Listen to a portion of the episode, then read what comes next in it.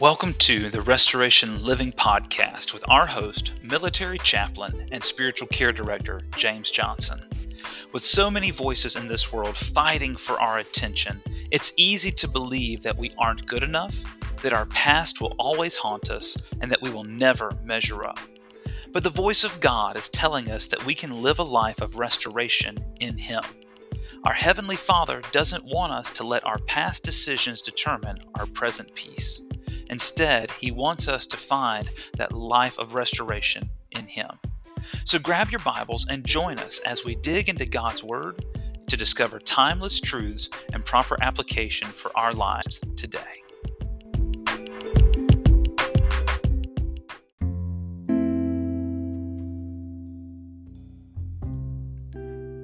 One of the greatest musicians and, and most well known entertainers of the 1900s was Johnny Cash. And I remember growing up listening to his music. He was, you know, somebody that was very popular in the country music scene growing up. And the um, old joke when I was learning to play guitar was that if you could learn three chords, you could play every Johnny Cash song because he didn't write super complicated music, but man, it was catchy and he really captured the spirit of a generation. And, and then the movie that was made about his life, one of many, but the one that uh, was really popular, Walk the Line. There's a quote where they talk to Johnny Cash and they say, you know, he's all dressed in black. And they say, what, you know, you look like you're going to a funeral. And he says, well, maybe I am, right? And that's not 100%, you know, known to be something that he said, but there's no doubt that Johnny Cash was known as the man in black. And when people would ask him about it, he would talk about how it was something that meant something personal to him. And eventually, he would write a song called Man in Black that explains why he wears it. And the lyrics in different parts say things like this Well, you wonder why I always dress in black, why you never see bright colors on my back, and why does my appearance seem to have a somber tone? Well, there's a reason for the things that I have on. I wear the black for the poor and the beaten down, living in the hopeless, hungry side of town. I wear it for the prisoner who has long paid for his crime, but is there because he's a victim of the times. And he goes on throughout the song talking about why he wears the color to stand up for those who are beaten down and oppressed by society and by the government. And he ends the song by saying, Ah, I'd love to wear a rainbow every day and tell the world that everything's okay. But I'll try to carry off a little darkness on my back till things are brighter. I'm the man in black. And he did this to be an outward symbol of his inner feelings, right? That was the, the goal of him wearing black. And it became something he wore to, that stood for his feelings and his stance for those that couldn't speak for themselves. It was an outward sign of his inner feelings. When we look at this idea of fasting, and that's what we're going to talk about today, it's not something that's very common in our modern American sensibilities. We're just, we're creatures of comfort. It's very out of the ordinary for somebody to miss a meal, especially to miss a meal on purpose. Why? Because people who miss meals must have money problems. They must have supply problems. They must not have food to eat if they give up a meal if they miss it, right? But the idea of giving it up on purpose is very radical, it's very abnormal.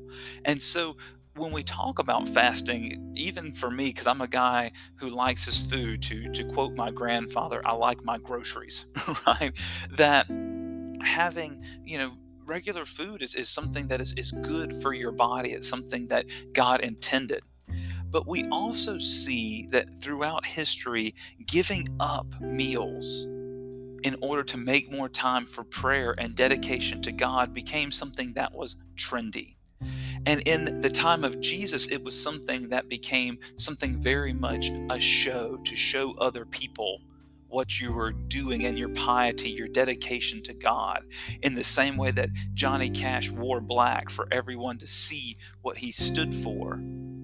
The religious leaders and, and very, you know, people that were very hypocritical in the time of Jesus's earthly ministry would they would fast and they would make sure everybody knew it so they could see how holy and how dedicated to God that person was, right? If you haven't noticed, as we've been going through this section on the Sermon on the Mount, and we're going to pick up where we left off in Matthew chapter 6. If you've got your Bibles, you can go ahead and turn there as we kind of remember the context as Jesus has been going through the Sermon on the Mount, right? The manifesto of the kingdom to teach us about his kingdom culture.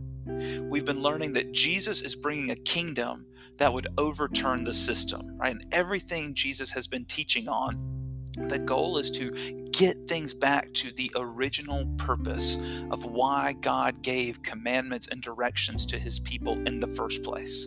Why did God set certain practices and put them in place for the people in order to get them to be separated from the sinfulness of the world and have them drawn to the holiness of God? But as we've been going through these last few sessions, we've been talking about the three practices of Jewish religious piety. We talked first about the giving of alms, right, of charity, not the, the tithe that we that we give to church as part of the command of God. That we do that, that God wants us to be givers because He's a giver, right? And that we recognize that we are stewards of the things God has given us, that we don't actually own anything. And we talked about how the idea of giving, our, uh, we give money, and it's a, uh, we show people, you know, who God really is and, and, by the way we live, but we balance that by not doing things in public for our own glory. And the same thing we talked about that with with our charity and our giving is the same with our prayer. That yes, there are times to pray publicly. We say blessings on meals. As a military chaplain, I get invited to say invocations for ceremonies very often or at funerals. There are appropriate times for public prayer. But last time we talked about how the religious leaders in Jesus' day and other hypocritical Jewish people would make sure that they prayed often in public so that people would applaud them, so that they would be seen as holy and dedicated to God. And we've been camping on this idea that God cares a lot more about our hearts than what we do with our hands. He cares more about the state of our hearts than what we do with our hands, that God sees inside of us in our hearts and in our minds and our intentions for doing the things we do. You see, you can do the right thing for the wrong reason we talked a couple of uh, episodes ago on this idea of toxic charity that's so prevalent in the church and has been obviously since Jesus' day that people would do good things, acts of kindness, but they would do it to receive their applause from men that, that you know things like you know yeah i did this wonderful thing. Let me take a selfie. Let me post it on social media. Let me get the applause.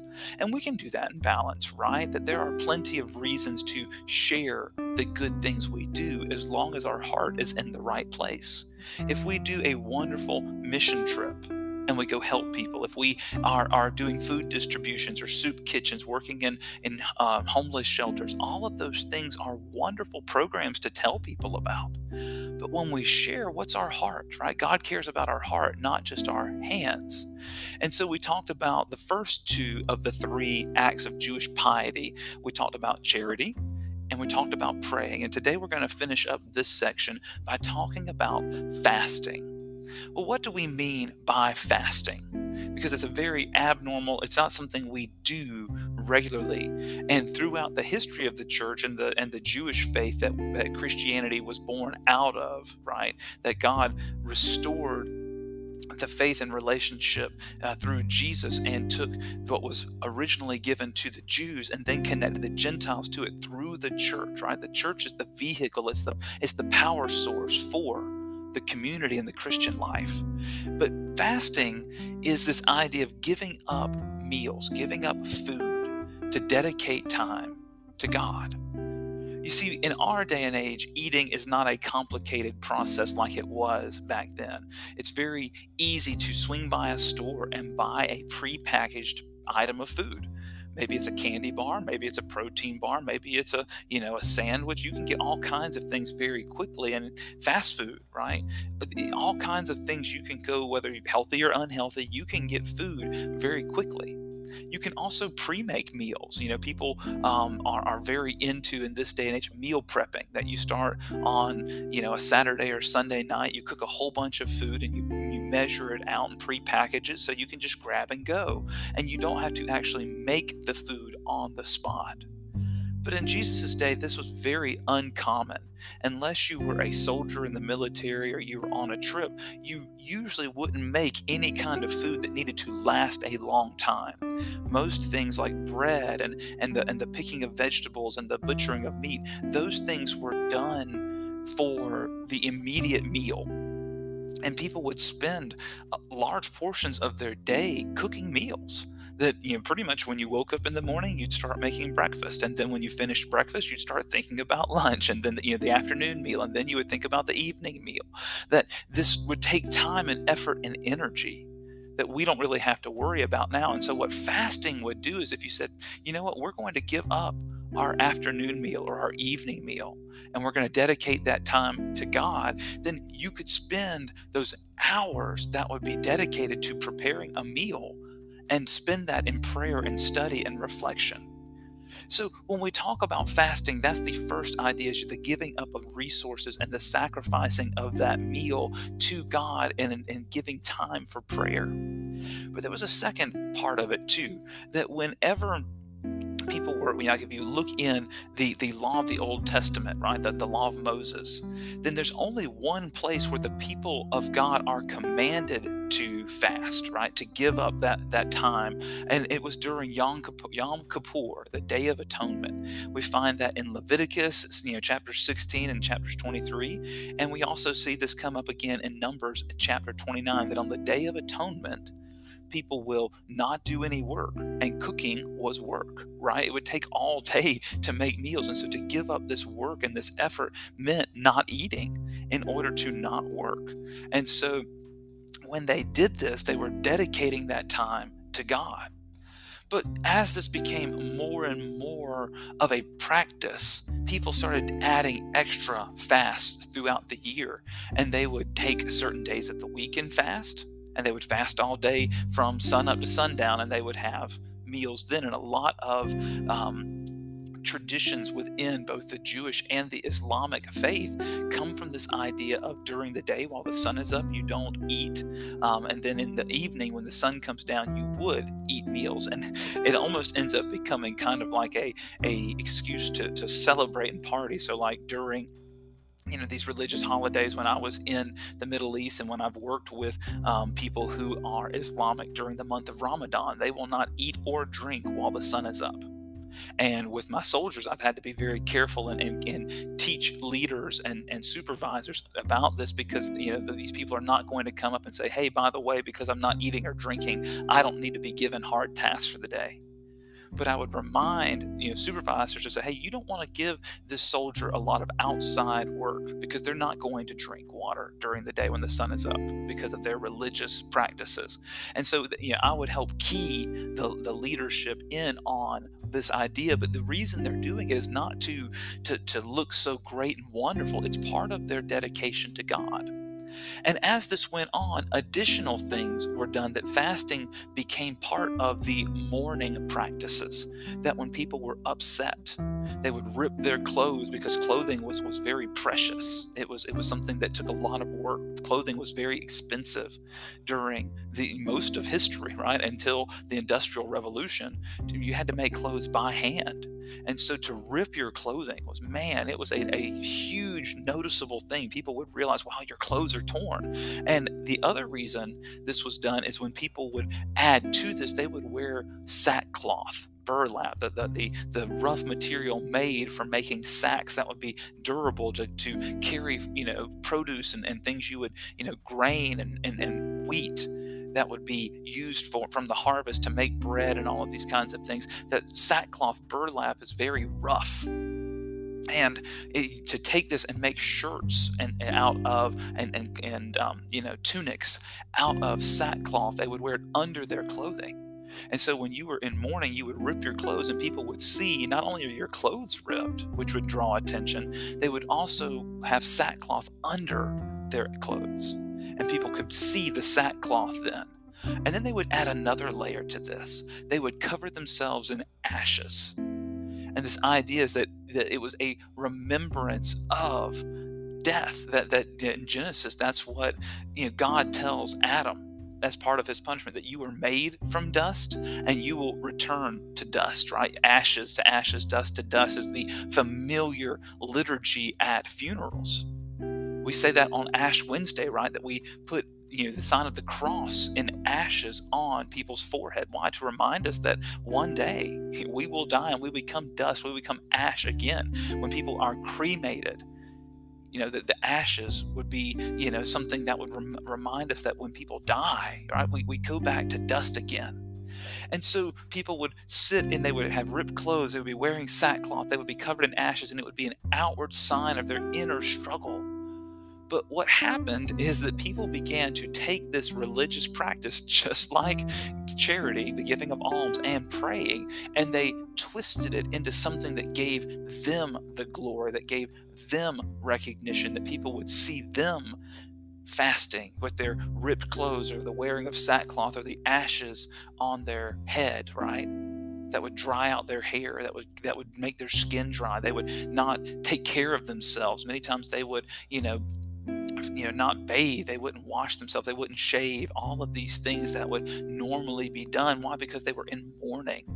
And we see this in so many different places it would be impossible to name all of them. But one of the probably most um, you know described portion is when in, the book of daniel when daniel recognizes how sinful the people had become that Daniel you know, puts on sackcloth and ashes and writes about his mourning to the people, right? And we see this, you know, that that you know, Daniel chapter 10, where he talks about this, he said, you know, that I didn't eat any choice food, you know, and he that he did not, um, you know, allow himself to be consumed with these things. And we see this also, you know, in places like Samuel and, and, and Ezekiel and um, Isaiah, Jeremiah, Zechariah. All of these people talk about the, the fasting people went through. We even see this in the book of Jonah, that when the, the people of Nineveh, the Assyrians, when they recognized their sin, and they said well we don't you know we don't deserve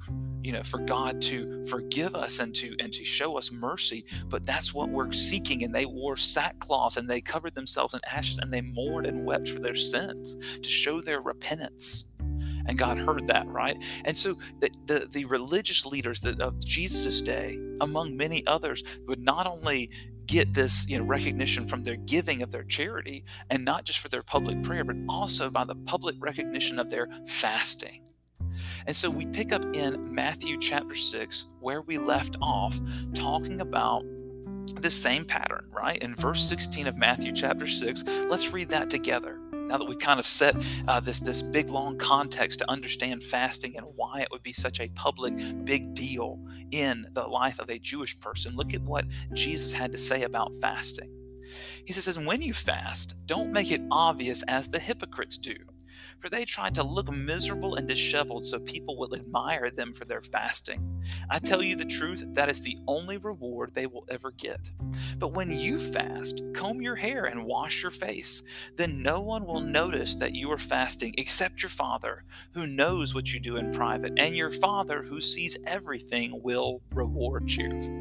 Now, Jesus follows the same pattern. He does it three times, right? And, and, and this is something that Jesus would do. He would follow patterns when he taught in different places to get a rhythm for people to memorize it because they didn't have the ability. Most people couldn't write down things like we do in you know church services today when the pastors or bible teachers teach lessons and give sermons. We can write down type things on our phones put them on our tablets put them in our journals to study them and reflect on them later. We even have the blessings of recordings and podcasts and CDs to be able to go back and listen to them multiple times the average person could not do that. So the teachers would say things in a memorable pattern and would repeat things multiple times in different ways to get their point across. Jesus follows the same pattern that he did for charity and prayer here when he talks about fasting. He says the hypocrites do things publicly. You don't do what they do. They do things publicly. You need to do this in private. He says, comb your hair, wash your face.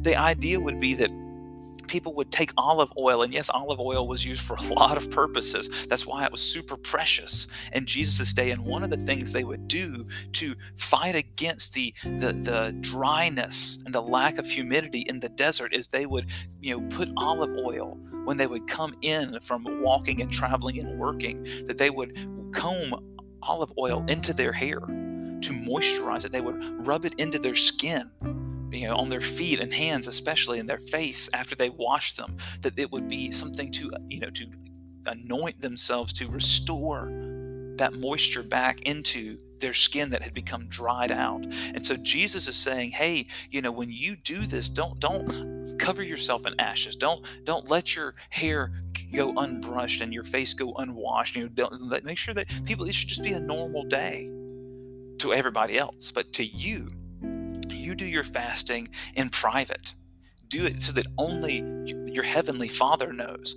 And he says this. He says once again, the reward they will get. Remember these. The, we translate these two different um, Greek words into the same English word for reward. The first one is talking about the the wages they will get. Right, their payment for their public you know piety and their public holiness is their admiration from people but the private justice, right? This is not a the word for reward here is not talking about a paycheck. It's talking about God making things right and compensating us. And one of the things that, that, that, I like to think about it this way is that the first one is a, is a paycheck. When I do what I'm supposed to do, I get a paycheck at my job, right? But man, when I do things in private i go above and beyond right that nobody notices you know that, that i get an extra blessing. I may not get the money i spend or the time i spend back but i get a blessing of knowing that i went above and beyond and invested in other people or invested in the institution and the mission we stand for. You see that's the idea of what jesus is saying is you may not get a paycheck right? You may not get it immediately. You see when i work and I end the day, especially at that that and that time of Jesus, you got paid every day. At the end of every day, whoever you worked for would give you that denarius, and a denarius was worth one day's work. So whatever job you did, maybe you worked in the in the in the fields harvesting, maybe you worked in grinding flour, maybe you worked making wine, whatever your job was as a, as a carpenter, whatever you're at the end of the day, you would get paid a denarius. That's your wage for what you would get, right? I, I get a paycheck for doing my job. But going above and beyond may not, I may not get paid back money for that. I may not get comp time back for it. But what I will get is a blessing, an internal reward. And that's what Jesus is telling me. He said, You're getting this, this, this internal reward from God. And even as he talks about here in, in the next section, when I'm not, I don't want to get too far ahead of myself, Jesus is going to talk about storing up treasure in heaven eternal blessings, eternal reward. Not that we're going to be, you know, given, you know, treasures and, and actual, you know, true like compensation physically right it's not like one day when i'm uh, in, in heaven that god's going to give me you know gold then right he's not going to give me extra then but I'll, it's that knowledge that my my heavenly treasure is very different. It's it's the knowledge that I helped someone, that I blessed someone. That will be my payment, right? And so as we talk about this, how do we balance this? Well, the first thing that Jesus says is he just like the, the same thing with the the giving of charity and the saying of prayers jesus assumes this is part of our religious life he assumes that his followers are going to give out of charity. He assumes they're going to pray. And the same thing is here. So when you fast, and he says that twice, when you fast. So the expectation is that we should do this. And I got to tell you, I don't like fasting. I just don't. I like my food. But the reality is, in our day and age, to give up a meal is really not going to give us that much time. It's not the same as in Jesus' day, where giving up making a meal may get me hours in return that instead I say, you know what, I want to fast so that I can make time in my day. It doesn't have to be just food. As I record this, we are in the season of Lent, preparing for Easter, and people during Lent traditionally have sacrificed for the 40 days of Lent leading up to Easter. They give up something Maybe they give up chocolate. Maybe they give up caffeine. Maybe they give up, you know, their lunch. Maybe they give up, you know, watching, you know, TV at night. Something like whatever it is to make time to spend with God. So fasting doesn't have to be just food, but that's traditionally been what it is. It's an outward sign of an inward, you know, something we're doing to an inward connection. And one of the reasons why, you know, this was something that was very contested is Jesus and his disciples rarely fasted. You know, if we see this in um, in Matthew uh, chapter 11 when you know people you know jesus is talking about comparing himself to john the baptist and he says that you know when john came john didn't come eating and drinking. John spent a lot of time fasting. He ate you know bugs and honey that, that but he didn't spend a lot of time having grand meals. John's disciples john the baptist his disciples fasted very often you know they didn't eat very often at all they would just eat from time to time they lived out in the desert in the wilderness and so, you know, Jesus is saying, hey, you're complaining about both of us, John and his disciples. Man, they were super pious. They gave up a lot of earthly pleasure to get heavenly gain, and you complained about that. They said, oh, you're an extremist, right? But here I come, and Jesus talking about himself. Jesus says, you know, that the Son of Man is feasting right and, and partying and, he, and you're complaining about that too and he says you know it's like children in the market that they played wedding songs and you didn't dance and played funeral songs and you didn't mourn he's saying that you just can't be made happy but Jesus actually, you know, in Matthew 9 gives some clarification on this. And Jesus says, you know, in, in um, Matthew chapter 9, when John's actual disciples come and say, Why don't you, your disciples fast like we do? And the Pharisees do. Jesus tells them in verse 15 of Matthew chapter 9, he says that um, in verse 15 he says do wedding guests mourn while celebrating with the groom? Of course not but someday the groom will be taken from them and then they will fast. And he goes on to say besides who would patch old clothing with new cloth? For the new patch would shrink and rip away from the old cloth leaving an even bigger hole than before. And he says the same thing about wine new wine and old wineskins. The idea is that this is new. And so Jesus is saying that, that there's a time and place for all these things. That in the in God's kingdom, it's not about outward signs of showiness. That whether it's charity, whether it's prayer, whether it's fasting, when we do these things, we do it to connect with God and to strengthen our relationship. You see, it's not about sacrifice. Man, it's all about connection. It's not all about giving up so that others will celebrate us. It's all about giving up so we can reconnect with God. So as we finish this section, man, what how do we land the plane, right? How do we wrap this up to move into the next part of the Sermon on the Mount? Well, we need to recognize that Jesus wants his followers to do things to connect with God. He wants us to be givers. He wants us to pray. He wants us to sacrifice the things that make us busy to reconnect with God. But He doesn't want us to do it for outward signs, an outward recognition. He wants us to do it for a deeper connection with our Heavenly Father. That we don't do things in order to get recognition, we do it for reconnection. Because here's what can happen we can get busy we can get so busy building up our kingdom that we forget about others. So God wants us to give out of our overflow to be to have charity to give alms. Why? Because that helps us reconnect with our original purpose right? Why does god want us to pray?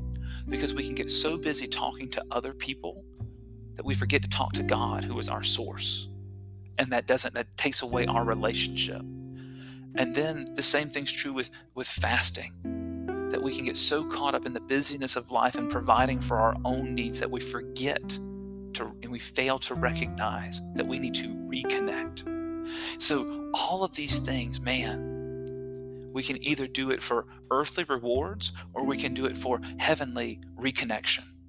We can do things for earthly rewards or for heavenly reconnection. And only you know that. Only you know what your heart has been. But as for me, there have been numerous times where I have looked forward to the applause, whether it's preaching a sermon, right? Whether it's being known as the chaplain, like when I wear my uniform in the military, it's got the cross on it. And so when people see me coming, man, they get excited or they, they, they see that I'm something you know different. I'm set apart from the other things that are normal in military culture, right? The same thing is true of our spiritual life. That God doesn't want us to do things for earthly recognition, He wants us to do it for heavenly reconnection. So, my prayer for you as we finish this section is, is I want you to do a heart check, and I need to do a heart check too. Am I doing the things of the faith, right? Am I practicing all of these things in order to be recognized by people? Or am I doing it to get reconnection with God? Only you know that. But we have to ask ourselves are we doing things for earthly recognition or for heavenly reconnection? I pray for you and for me that we would do that heart check and say, God, we want to reconnect with you, to get out of the busyness of life of building our own kingdom and get focused on building your kingdom. Help us to recognize that these earthly pleasures are temporary, but your kingdom lasts forever.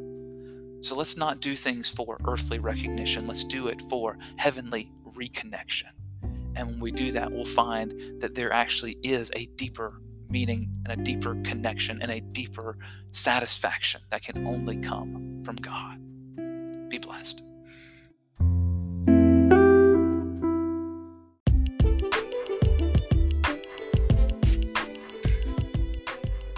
Thank you for joining us for this episode.